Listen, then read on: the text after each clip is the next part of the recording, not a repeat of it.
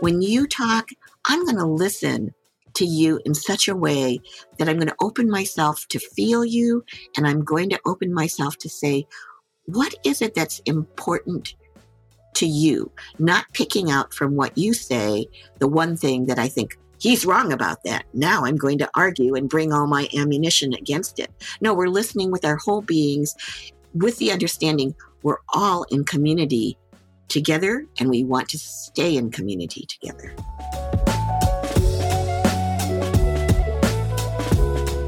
Welcome to the Trauma Sensitive Mindfulness Podcast. I'm David Treleaven, and this is a podcast that explores the intersection of mindfulness, meditation, and traumatic stress. My guest this episode is Mushim Ikeda.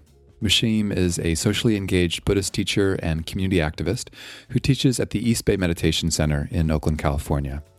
She's also the guiding teacher of an award winning program called Practice in Transformative Action, which provides secular mindfulness training for social justice activists. In our conversation, we cover a number of topics related to Mushim's work, including her teaching about radical inclusivity and disability justice, the relationship between ultimate and relative reality in the context of all that's opening up right now around racial justice, and also working in community around issues of othering and belonging. I enjoyed this conversation, and I hope you do as well. So, without further delay, here is Mushim Ikeda. Well, I'm here with Mushim Ikeda. Mushim, thank you so much for for joining us on the podcast. Pleased to be here. Thank you, David. I've heard about you for a couple years, and I know you teach not far away from me. I'm here in the Bay Area, and you teach in Oakland, I believe, at the East Bay Meditation Center. And I'm wondering if we could just start by having you talk a little bit about the center. I think EBMC for short. Do you sometimes refer to it that way? We do, and that's for East Bay Meditation Center in downtown Oakland, California. So, David, we are in our 14th year now that we've had doors open to a, a physical facility. During the pandemic, of course, we're all online for safety. Mm-hmm. Mm-hmm. And we're a diversity and social justice centered urban meditation center, teaching mostly mindfulness meditation. Mm-hmm.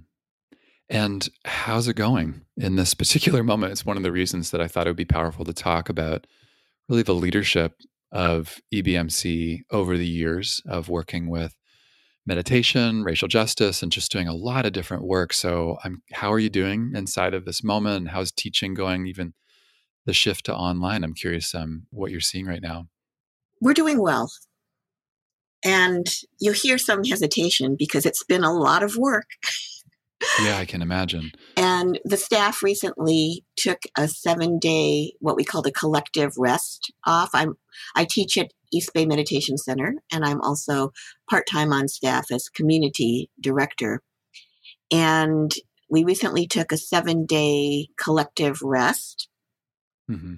where staff unplugged we all have other part-time jobs so it's not like we stopped working we did have more time to spend with our families gardening sitting in the sun reading and catching up with friends on phone calls it was really really refreshing and that helped with our mm-hmm. sustainability so a big mm-hmm. part as i'm sure that you and the listeners know of the current work in social justice leadership is to model an anti burnout, to try to embody an anti burnout model. This is very difficult because there is so much urgency in the current situation of climate crisis, of pandemic, of political turmoil, of the the Black Lives Matter and movement for Black lives increase in in momentum, which is a very good thing. And there's just so much going on uh, right now that modeling sustainability is not easy. And we are trying to do it as an organization. So our teachers have all switched online. For myself as a teacher, it wasn't that much of a stress of a stretch because I'd already been doing a lot of work on Zoom previous to that in mm-hmm. teaching mm-hmm. for other organizations and in some of the facilitation and diversity, equity, and inclusion consulting work that I do. Mm-hmm. And of course, there's always new things to learn, there's the tech to deal with. And because at East Bay Meditation Center, our mission also includes a value of radical inclusivity. We're always trying to stretch, to go into our discomfort and stretch zone, kind of like in, in yoga. You don't want to hurt yourself. Just a good stretch into areas where we could be even more inclusive. So, for instance, in some of the Buddhist curriculum I taught this past spring, there was the delightful, I was so full of joy, David, phenomenon mm-hmm. of spontaneously a deaf participant and a team of two or three American Sign Language or ASL interpreters popped up in the Zoom mm-hmm, room. Mm-hmm. Uh, the deaf participant had made this arrangement, and suddenly we had ASL. Wow. So we really inc- increased our inclusivity that got the ball rolling. We developed a relationship to the deaf participant and the interpreters. And we discovered, David, that there is a deaf mindfulness Bay Area community wow. on Facebook. Wow. Yeah, th- this is something I've seen around EBMC over the years is to really be in an ongoing conversation around access and how to do well by participants and as you said be on your edge and then i'm really interested in what you said about the what can seem like a contradiction or a paradox between say social action uh, and more external focus on policy on on protest and then of contemplative practice which can seem from the outside at least being more internal maybe i wouldn't say passive but uh, seems like a different energy or a different approach. And EBMC is a group of people who I think are in that conversation about how to integrate both social action and internal work around meditation. And I'm wondering if you could just talk, I, know, I think this has been a part of your work for many decades now.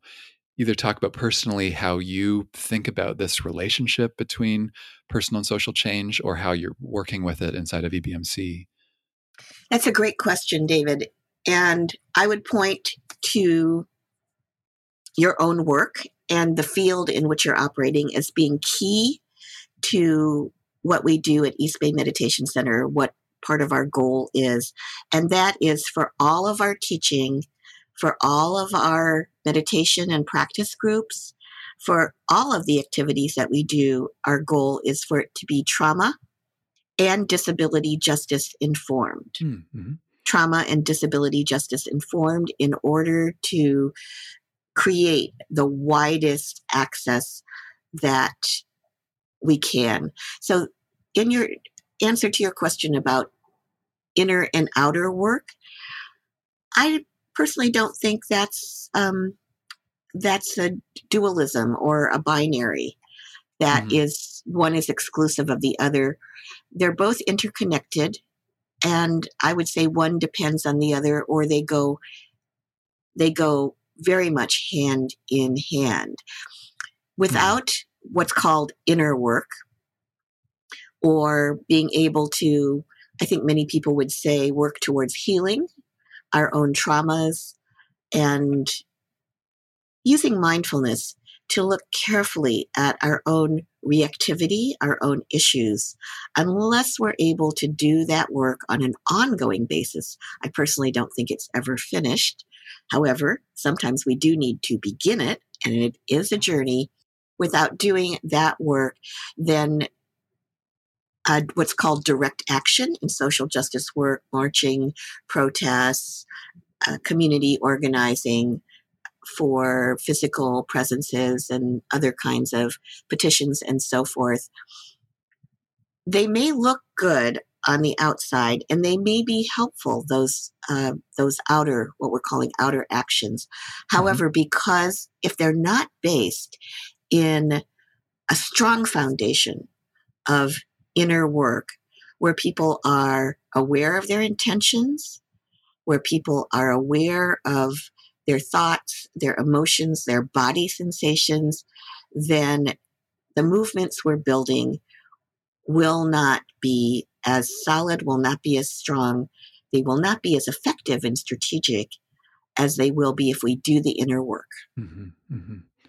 Yeah, that's great. I remember the first time I heard these two things being talked about together that was very new for me because I guess I had grew up with this thought about meditation or contemplative practice being a way to um, kind of remove myself from the world and then starting to be around um, teachers and practitioners who as you're saying they're really putting the two hand in hand going together to say that one can actually support the other and i love hearing you talk about what you said around burnout that the, in the staff that you're needing to model this as well for the for the folks that you're teaching. Uh, could you talk, Mushim, about um, disability justice? You mentioned that framework, and that might be new for people who are listening. What what do you mean by that, or, or where? How do you define that? The term disability justice, in my understanding, according to the information that I've received through our community, David, is that disability justice is a movement that that is connected to and also needs to be differentiated from say disability rights activism mm-hmm. and my understanding is that disability justice as a term is rooted in the work of younger queer disabled persons and that at that it is a group of um, I'm a baby boomer. I'm 66, so mm-hmm. a lot of people mm-hmm. are younger than me. However, I would say people in maybe 30s, 40s, their 30s or 40s, who are maybe 20s as well, who are who self-identify as queer and who themselves are disabled. And we know that the term disability covers a very wide range of mental and physical conditions and situations, and uh, who have been instrumental, that this group has been instrumental in bringing forth how going beyond rights uh, legally mm-hmm. mm-hmm. for people with disabilities, that dis- disability justice looks deeply into how my in my understanding how we can create the communities that we want to live in how we can mm-hmm. embody sometimes this is called prefigurative act- activism mm-hmm. or on a smaller scale maybe even for an hour creating a, a living model never perfect a living model sure. of of a community an action an activity that shows a different way of being in which people with disabilities are fully included, are recognized for their value, their brilliance, their unique talents, their perspectives. Because with disability, in some dim- dimensions of diversity, although it's possible, it's less likely that we're going to switch during our own lifetime. So, for instance, one dimension of, dis- of diversity is uh, generation. I just mm-hmm. self identified as a baby boomer. I'm not, I mean, I could lie, but really, yes, I am a true. baby boomer. So, I mean, there's yeah. a certain, that's a certain fixedness about that yeah, identity. Right. On the other yeah. hand, with the dimension of disability, anyone who now self identifies as being non disabled could at any moment um, have right. a stroke, something could happen, right. and there we go, disabled. Yeah. Right, right. You know, the first time that I was in a, a space where there was uh, people had been informed around disability justice, they did, uh, I think it was called an access needs check in uh, in the early part of the training. And they said, Is there basically, is there anything that you would need? Here inside of this space that um, that you'd like to make a request for and it was it was actually really helpful to hear. Some people said well you know i'm actually hard of hearing so that if um, if you see me you know raise my hand through this gesture if you could speak up that'd be helpful. And it was a way of as you're saying accounting for we do the best we can. And it actually felt very parallel to some aspects of trauma sensitive practice of saying how can we best meet meet the needs of people who we're teaching or that we're working with. And I have a question for you about this, where one of the things that came out of this conversation around disability justice was what do you do when there are multiple needs in a space, as there often is, and sometimes those needs end up being conflicting. So, for example, I'm in a space where someone says, Hey, these fluorescent lights that are here, they give me headaches. And someone else says, Well, if we turn the lights off, that's going to make me feel unsafe. and so it ends up being this tricky moment of multiple needs happening in the space. And then how do we, as either mindfulness teachers or whatever role we're in, how do we navigate that well inside of a framework of disability justice? Do you have any thoughts about like how have you worked with when there's multiple needs that might be conflicting or any situations that you've had um, experiences around that? That is an excellent point and we have extensive experience with that, David. I bet because you do. Situ- I'm sure. Yeah, the situation is exactly as you're saying. And that is part of the tensions inherent in what we call radical inclusivity or the quest to keep growing, keep expanding to become more and more accessible. Yeah. Any organization, any person any entity that wants to be radically inclusive will run into exactly the tension that you described so well. So the first thing is that comes to my mind is that my colleague Larry Yang, who is a mindfulness teacher, Buddhist teacher, and one of the co-founders of East Bay Meditation Center, um, just very close longtime friend of mine, has written a wonderful mm-hmm. book about being in spiritual community called Awakening uh, Together. Mm-hmm. And probably in it, he says, and he has often said in his teaching to the point that you're talking about of what happens when for access there are different needs and conflicting needs. Larry Yang has said, can can we break together instead of breaking apart? Can wow. we break together, break together, instead of breaking apart? And he doesn't yeah. mean will we be broken together?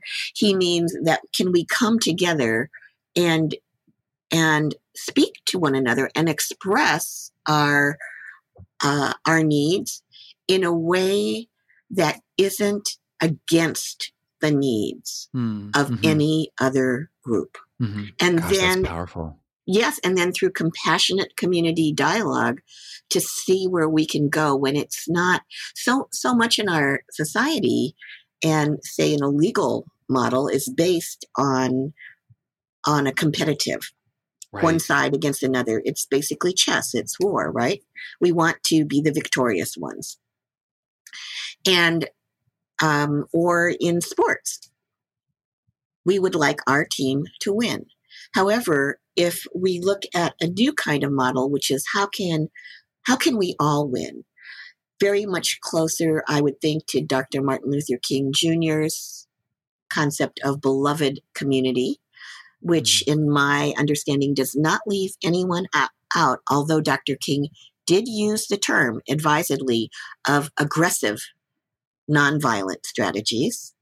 So mm-hmm. he he was not a wimp. He understood that very strong means of organizing and actions are needed to shift entrenched patterns of oppression in our society. So we're not talking about everyone being kind and gentle and talking in hushed voices and saying, "Oh yeah, now we understand one another and here's here's our solution." I mean, we could get together in community and there will be passion, there will be fire, there is cultural conditioning around that. People in from different cultures express themselves in very different ways. And if when we learn to listen deeply to one hmm. another and listen for what is important to the other person, putting our own needs aside for the moment, not forever, but but saying, okay, here's here's the thing. When you talk, I'm going to listen to you in such a way that I'm going to open myself to feel you and I'm going to open myself to say, what is it that's important to you? Not picking out from what you say the one thing that I think he's wrong about that. Now I'm going right. to argue and bring all my ammunition against it. No, we're listening with our whole beings with the understanding we're all in community together and we want to stay in mm. community mm. together. Oh, there's so much here Well, you're you're touching on one thing that I did want to talk to you about that seems so tied to this particular moment politically, where with Black Lives Matter, even for example, the tension around Black Lives Matter versus All Lives Matter. That some, when someone says All Lives Matter, that ends up being really seen as uh, almost strongly white supremacist, or just it, it's it's received as um, uh, somehow antithetical to Black Lives Matter and folks in Black Lives Matter who are who would say this is actually a way to center people that are being most impacted and most marginalized right now. So we have a movement that in this moment is really highlighting the experience of black people here in the US but also internationally. And then on the other side when you talk about King and other movements that are looking for a more universal love and belonging, and that we're moving in the direction of uh, of really color blindness. And so, to me, there's this. Um, it's a it's a place of tension that I'm both interested in, engaged around. I'm curious how you think about this. Where I heard Ruth King, um, the Buddhist teacher, talk about this as ultimate and and relative reality.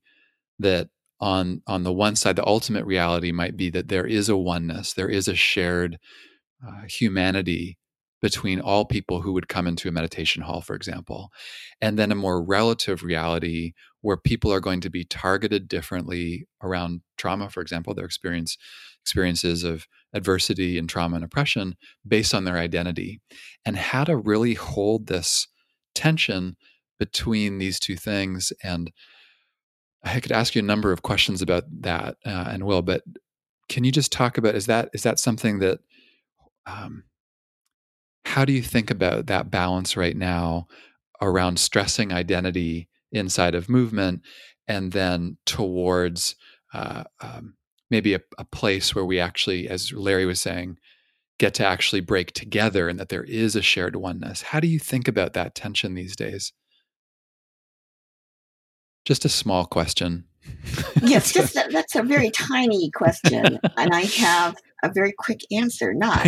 Yeah, um, so david let's let's if uh, we can step back a moment did i hear you say that you feel the goal of our society is to move towards color blindness? Well that's a good question. I, i'm in a i'm in a personal ongoing question about that um, because just to clarify I do want to live in a world where actually the color of someone's skin or their gender, their sexuality does not bear on their experience of adversity and trauma.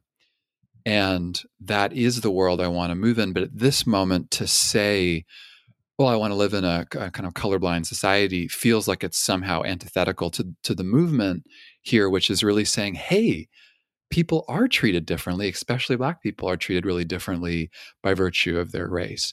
So I am, I do hold that as somewhere that I want to move, but I'm also aware that if it's said without a real context of harm and historical harm, that that can sound like it's trying to bypass. So I don't know if that clarifies it, but it's something that I'm really thinking about and I'd love, you know, I'd love to hear your take and feel free to, you know, push on me there. Thank you.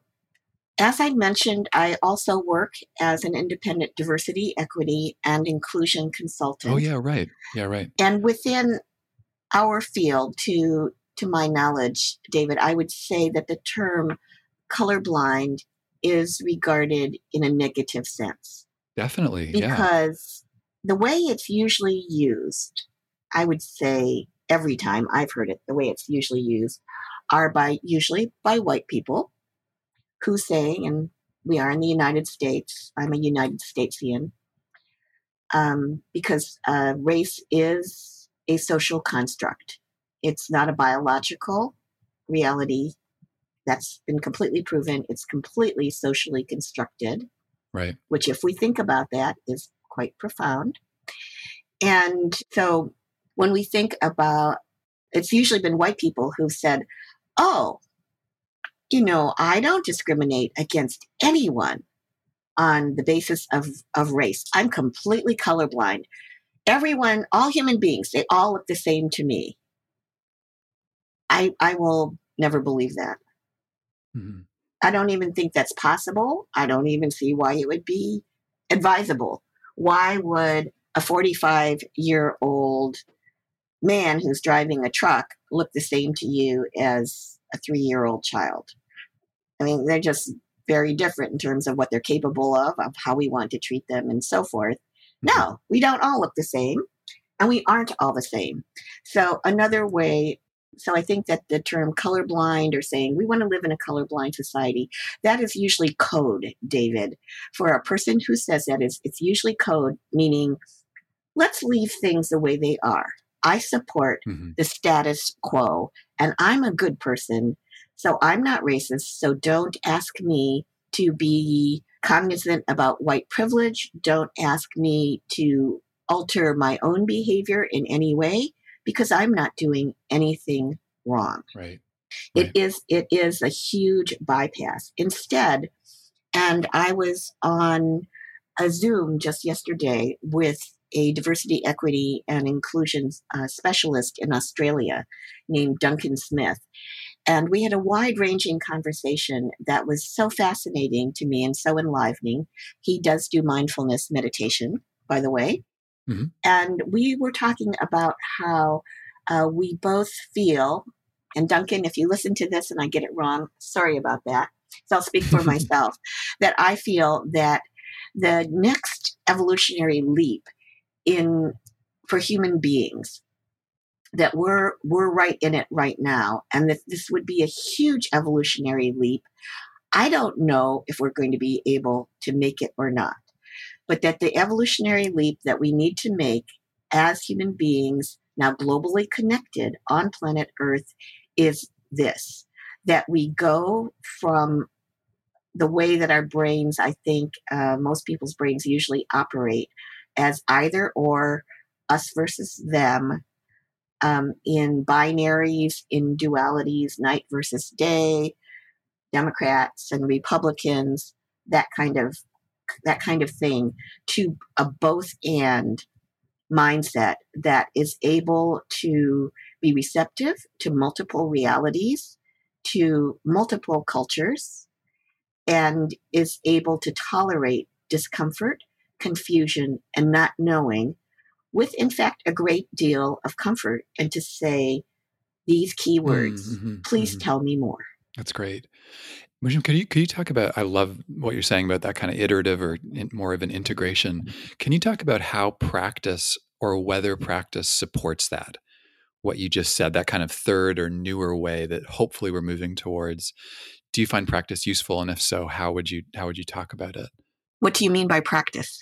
Could be just say, let's just say sitting practice. So, so a, uh, a basic mindfulness based practice where you're spending 15 to 30 minutes in a shamatha, like a, a basically building some concentration, stability of mind, cultivation of mindfulness, dual awareness, being with our experience.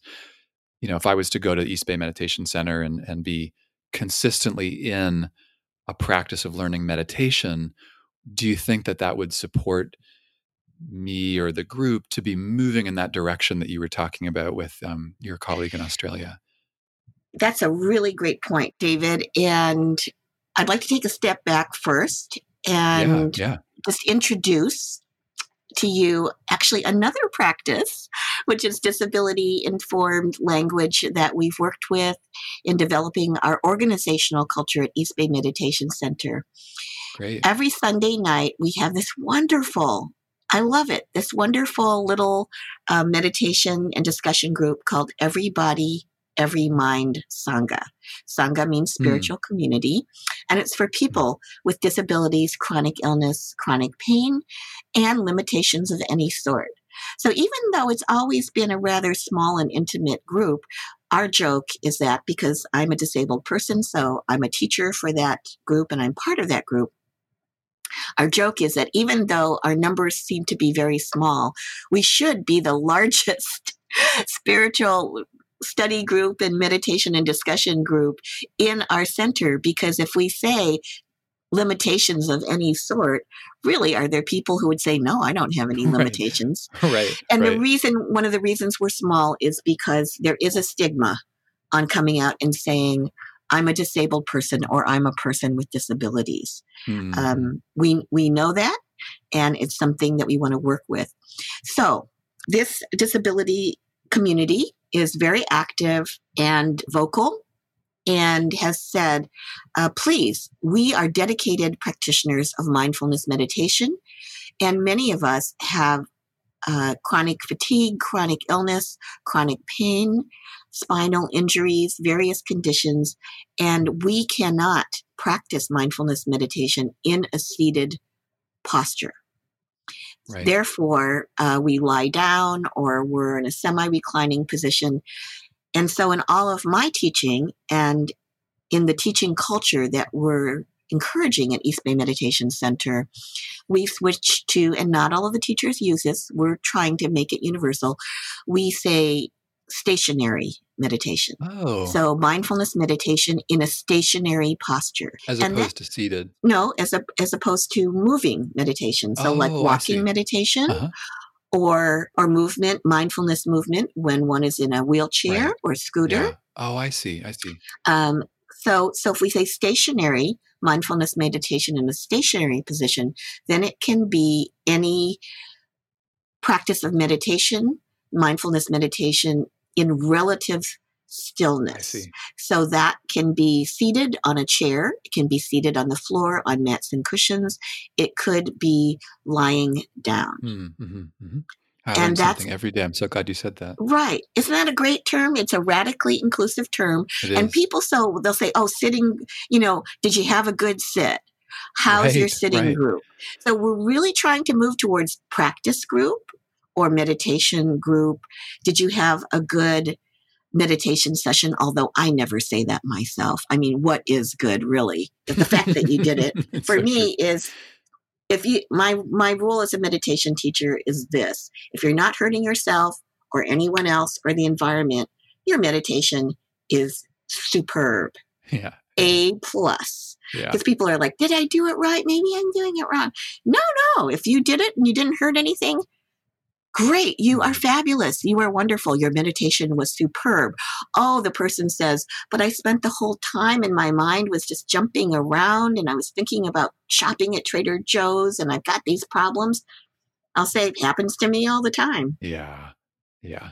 That's the way it goes. Uh-huh. That doesn't make it a better meditate, a worse meditation session than when you're meditating and you feel blissful and serene and in your zone of calm. Yeah. That just means you're in your zone of calm. But so what? I mean, it feels pleasant. However, to me, that's um, that doesn't make it good or bad in in in any way. That's great. I love that. And I really appreciate you. Thank you for letting me know about the stationary. I had not heard that term, but I Yeah. really, and explaining it.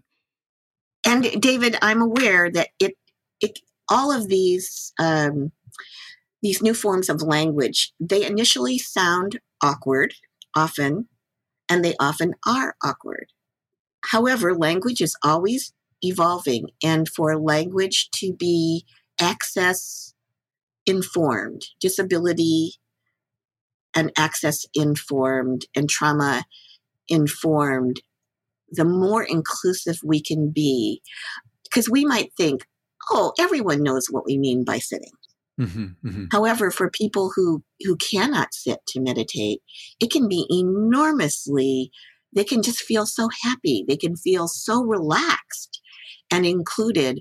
If we say stationary meditation, uh, mindfulness meditation in a stationary posture, either seated or lying down. Some people might wish to stand. I don't recommend it, but they might Yeah. wish to stand or need to stand. Then the people who might normally feel that little twinge of, oh, sitting, that doesn't include me. My body is different. They don't need to have that twinge. Yes. Right. The twinges, the twinges. That's so, that's a good word for it. Hmm I, you know, Michelle, I had um, an experience once where someone corrected me. It was so helpful. We were doing uh, a go around around what I had said earlier about the um, access needs check in, and people were saying, "Hey, if I if for this example, I said someone said, you know, I'm hard of hearing. If you could speak up." And when it came to me, I said something like, "I'm good," like "I'm good," as I passed Mhm. the next person, and someone come to me later and they said, "Well, you know."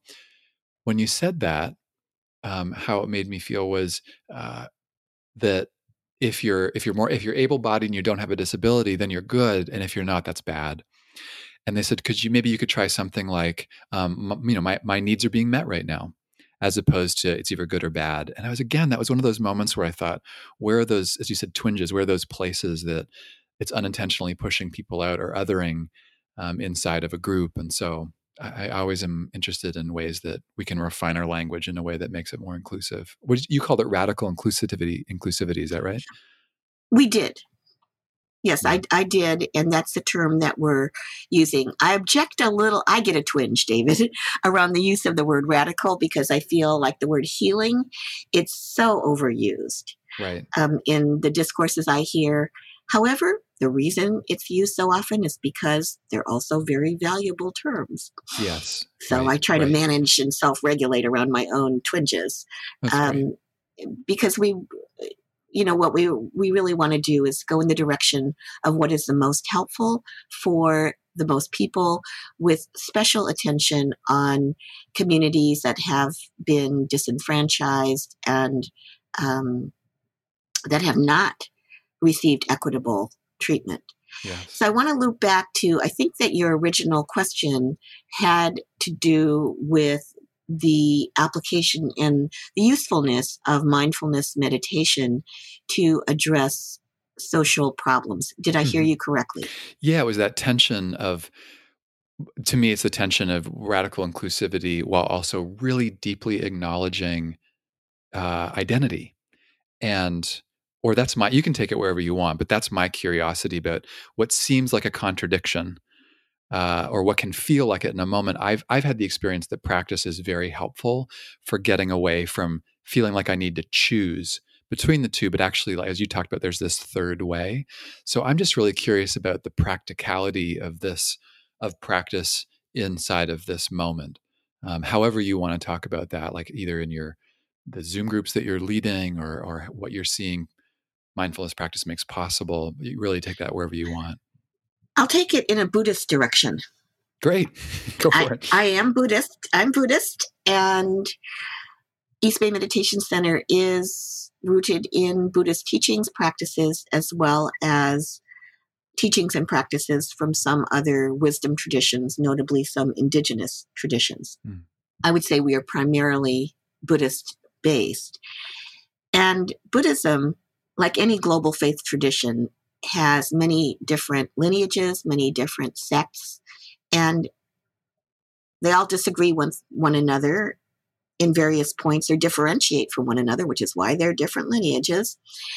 And I would say probably um, almost universally worldwide that for Buddhists, our basic teachings, which we do agree on, are what are called the Four Noble Truths, or the Four Truths that help to ennoble us, help to elevate us. I've heard is a better translation. Mm-hmm. Again, clunkier wording, however, more accurate. And of that, and that concerns um, the existence of dissatisfaction and suffering in human life. The Buddhist analysis that that suffering, our suffering in, in terms of our dissatisfaction, is rooted in greed and hatred and delusion and uh, then the third truth is there is a path out of this horrible, hmm. horrible effects of greed, hatred, and delusion through many centuries and millennia and worldwide. And the fourth truth is that that path is what's called the Eightfold Path. And that's better envisioned as a wheel, a chakra, it's called the Dharma chakra, and it has eight spokes to the wheel, and they're all equally important. So we do have meditation. We do have meditation as a spoke of the wheel. And we also have as another spoke of the wheel what's usually translated as right action, or we could say wise action or mm-hmm. beneficial mm-hmm. action. It's not right in terms of right and wrong. It's, we could say, wise action. And so when we look at that model, and there are then six other spokes to the wheel, um, and such as mindful speech, beneficial speech. And so we can see that this wheel is balanced. And if our development as human beings, spiritually and socially, is to be balanced, maybe we're quite strong in terms of formal meditation. I come myself was trained in the Zen school, and we are hardcore meditators. Even at the age of 66, without being regularly in a monastic practice or an intensive practice for years, really, I do yoga. My body would hurt, but if you sat me down for a schedule that included 12 hours of, I'll say sitting, because it is mm-hmm. sitting often, a sitting practice a day, I could knock it off. I might not be that happy, but neither would I suffer mm-hmm. that much. I can do that. I can concentrate. And concentration alone, mindfulness alone, when practiced with an individual with themselves, will not get us to the world in which we want to live and the community in which we want to live without uh, beneficial action, mm-hmm. without wise speech or right speech or right action. We need to have all of and and these eight spokes of the wheel, they're not specifically most of them are not specifically Buddhist. You will they have to do with ethical action and so forth and and interior practices that are going to be found probably in many, if not all, spiritual paths that are more that are more complete. Now, Dawn Haney, the former one of the former co-leaders of the Buddhist Peace Fellowship, an organization I've been with for many, many years, has said, and I'm paraphrasing here, that meditation practice by the individual will not, probably will not help to dismantle racism, probably will not help to dismantle homophobia, transphobia, any of the isms, any of these these toxic uh, forms of often unconscious uh, thoughts, beliefs, unexamined beliefs that result in toxic actions, including microaggressions, um, will not dismantle it because Dawn said, in order to dismantle these forms of structural violence or oppression, we need to be socially interactive. We need to be interactive and relate with people who identify differently than we do. So it's intrinsically relational mm-hmm. rather than individual. Mm-hmm.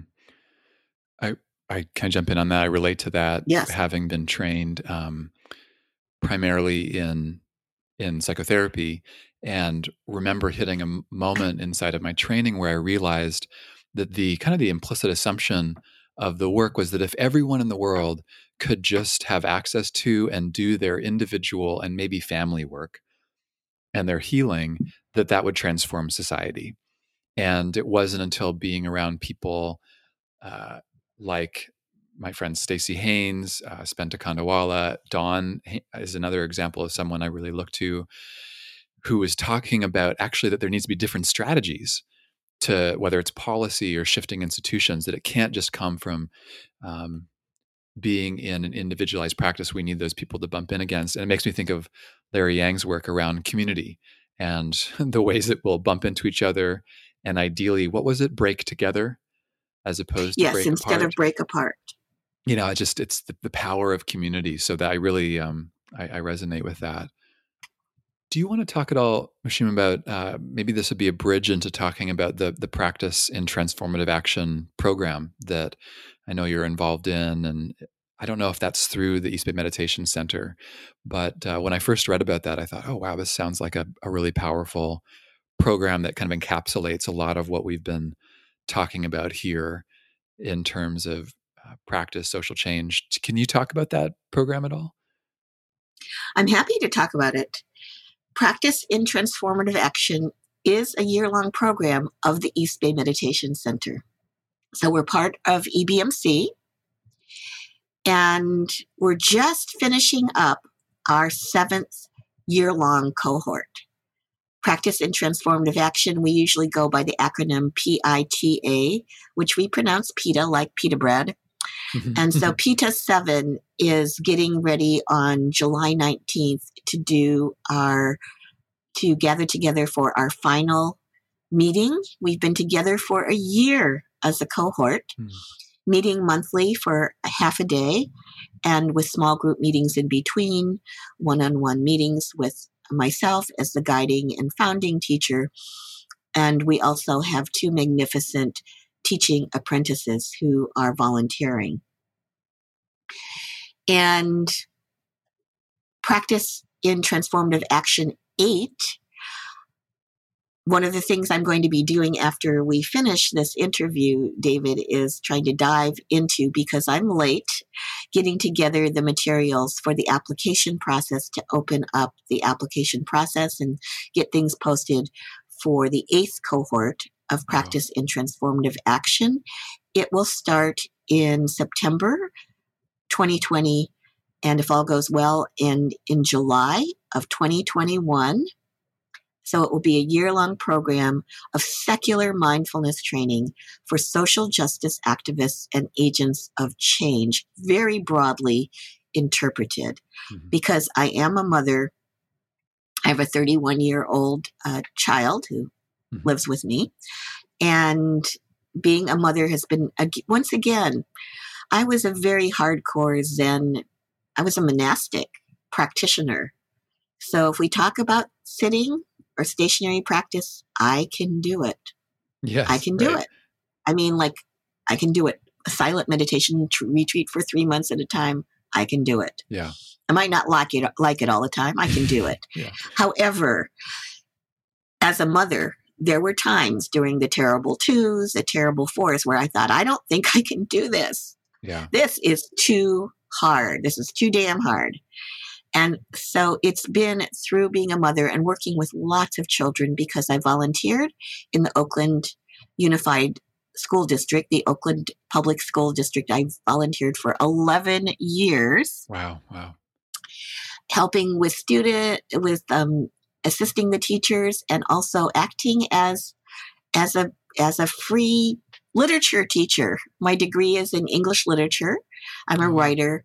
And so I taught I taught literature for the high school students for four years as part of a special program at, a, at an experimental public high school in, in Oakland. And, and all of this experience was essential to the skill set that I bring to practice in transformative action. And over the course of the year, what we do is we start out with a deep dive into mindfulness practice in stationary practice, either seated or lying down, walking meditation practice. If people are in wheelchairs or scooters, there is a variation of the same basic instructions. Mm-hmm, mm-hmm. And then we also do body scan, mindfulness meditation as body scan, and by popular demand over the years, we've added on loving kindness meditation, which is not mindfulness meditation, although it's mindfulness informed. Mm-hmm, mm-hmm. And to that, also over the years, through experience, we've added on as another foundation practice mindful speech. Mm-hmm. So those are our foundation practices. We go into them in a deep dive from September through December. I try to help establish a very strong container of safety because, in alignment with East Bay Meditation Center's mission, practice in transformative action, we do prioritize accepting self identified people of color and multiracial folks members of the alphabet or lesbian, gay, bisexual, transgender, queer, intersex, questioning, asexual, two spirited community, and people with disabilities, chronic illness, chronic pain. Mm-hmm. So, those are the communities that we give the primary invitation to in order to make again this program more accessible to these communities because it's offered on a gift economics basis, as is everything at EBMC, which means that people of all income levels and those who have no income can participate in an equal manner. We don't have scholarships. because that presents an added barrier of people who need to apply for a scholarship. It's on a gift economics basis. I'm paid nothing from the program's annual budget. And the students in the program, the participants in the program, offer donations to me and also financial contributions to East Bay Meditation Center separately. So, in that way, we're also trying to model social justice, equity, and inclusion. And then in second part of the year, so that's the first part of the year with practice and transformative mm-hmm. action. And then starting around January of every year, we start doing applied mindfulness and do quick trainings in in um, mindfulness based cognitive behavioral therapy techniques or working with thought distortions. We do mindfulness ap- applied to working with children, which is always so much fun. We have guest mm. teachers. Um, we really take mindfulness and we work it vigorously. It sounds like it. It's a, can you talk? About wow, and I didn't realize it had been seven years now, going on eight, that you've been doing the program. Can what learning has come out of it? What have you learned about you know particular adaptations for working with organizers? Or I'm just so curious what it's been like. I'm sure there's a number of people who would love to hear what what your takeaways are uh, from having done this for so long. The, the takeaways that I've received are first of all that and this was something that I knew previously, going back beyond seven or eight years ago, and had started working with, and I'm now working very vigorously with it, David. And that is that meditation practice from the Buddhist tradition. I'll speak from the Buddhist traditions because mindfulness meditation, in my understanding, is a particular technique it's not all meditation. There are so many different kinds of meditation. It's a particular technique which comes from the Buddhist tradition. It's known as Vipassana meditation when it's part of Buddhism. And it's been extracted from Buddhism and presented as a secular technique so it can be taken into schools, into hospitals, government facilities, many places. Mm-hmm. And that mindfulness meditation and other forms of Buddhist meditation that for some reason, although not exclusively so, that when meditation was brought from uh, Asia into, again, I'll speak for the United States, maybe true of North America because I've trained in Canada as well, but definitely in the United States, there has been an incredible prejudice and I use the word advisedly, towards specifically saying sitting meditation. And everything is about sit, sit, sit, sit. As one Buddhist teacher, Asian Buddhist teacher reportedly said, I don't know what it is about you people when you say, I sit for 20 minutes in the morning and I sit for 20 minutes at night and, and I have a strong meditation practice. He said, for some reason, what is this magical number of 20 minutes? And and why do you think that that's going to help you to progress in your meditation practice? Like it could but it's not the whole ball of wax again i do have monastic experience um, i do have a lot of sitting meditation practice experience and other kinds of meditation practice experience like work work practice which is very big in zen and mm-hmm. serving serving the sangha. And these days, because so so many people in our society, myself included, spend a lot of time looking at screens and working on screens. So we've we've tended to go towards being a, a very sedentary culture. And it's been said in some medical circles that sitting and they don't mean meditation, they mean the posture of sitting in one place for long periods of time. They're saying sitting is the new smoking. And so I'm starting to tell people who say, you know, I just don't like to sit. I'm restless. My body hurts. And I feel sluggish all the time. It's like, stop with the sitting.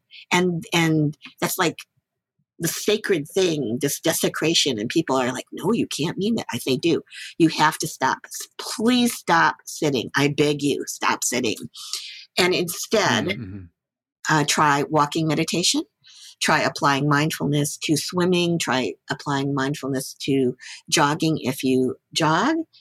Take up a practice of mindful movement such as yoga, tai chi, qigong, and do that instead of sitting so that you don't end up with health problems related to being sedentary for long periods of, of time. And so, what I instead really emphasize for the practice in transformative action, folks who are all agents of change, who are all social justice activists, is instead of beating yourselves up that you don't feel you're doing well with specifically, they do say sitting practice or stationary practice, that put more effort, please, intentionally into applying mindfulness into moments throughout everyday life, which will accord with Buddhist monastic practice. By the way, they're not all stuck on sitting. And mindfulness is meant to be extended through every waking moment as much as possible. So mindfulness when we're walking, washing dishes, mindfulness when we're moving, mindfulness when we're driving, mindfulness when we're getting money out of the ATM, certainly mindfulness when we're talking to our children and our family members, our loved ones, interacting with them. Mindfulness in the broadest sense, from being mindfulness of the body and what's happening in our bodies, how we're moving our bodies, to mindfulness of what is happening in our societies, in the world, bringing it all together into a broader landscape that doesn't see inner and outer as separate into a broader landscape of mindfulness that we're moving within that that we embody each day in order to be a benefit to ourselves and others. And that is what i truly advocate. Thanks Mushim. I really appreciate hearing about the work and your learning inside of that work and that you're continuing to do it and um, I also want to take care of your time here, and we've covered a lot of a lot of different ground. Is there anything that we haven't talked about that um, you'd like to discuss before we before we close up here? I would. I would like to add, and thank you for the invitation, that the work at hand. This is July in the year 2020. The work mm-hmm. at hand in my point of view, is the movement to attempt to create a new world.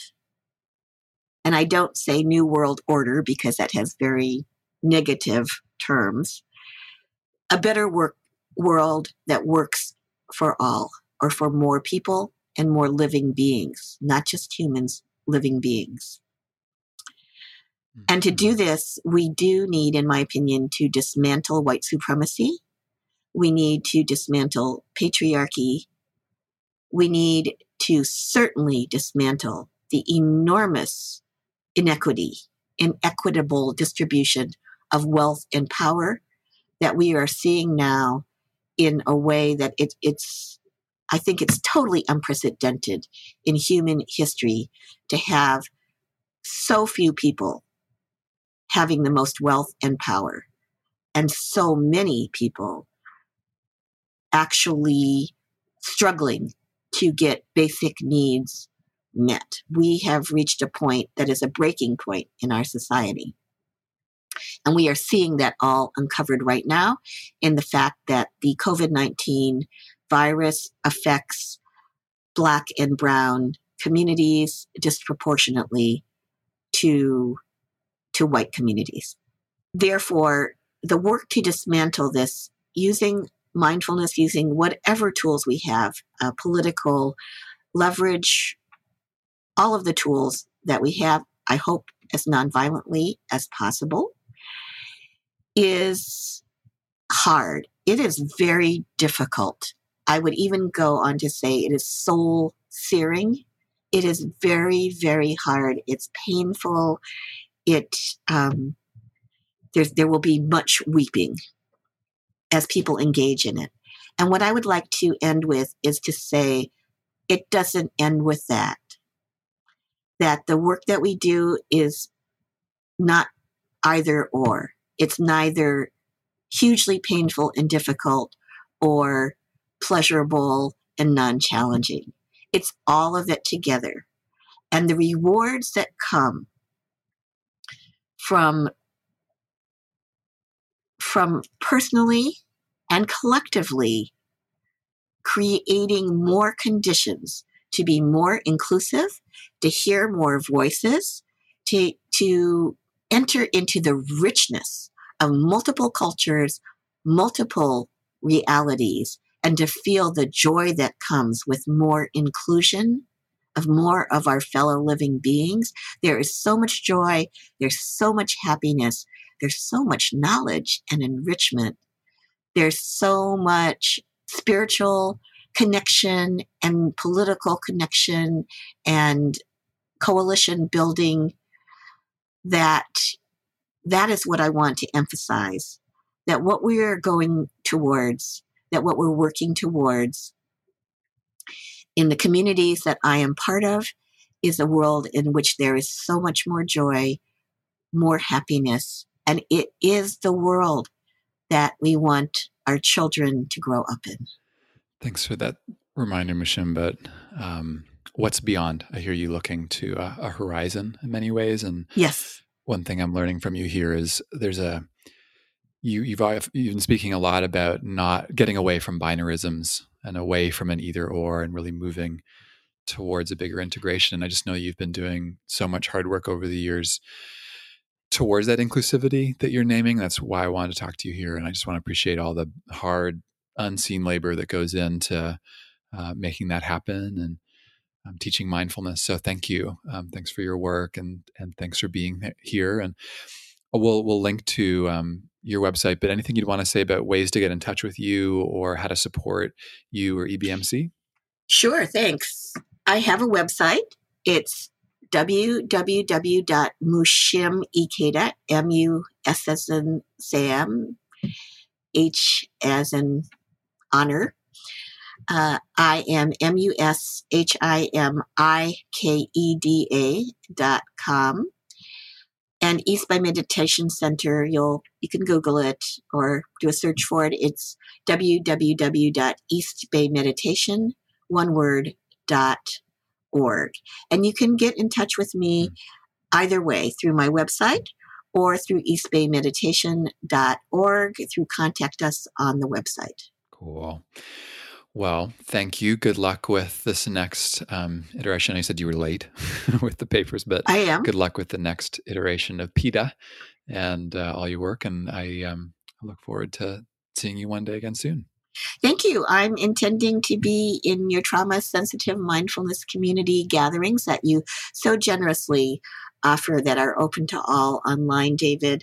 I treasure our connection and I hope that our work together will proceed into the future again into this the world that we that we so so desperately and so also so pleasurably look forward to.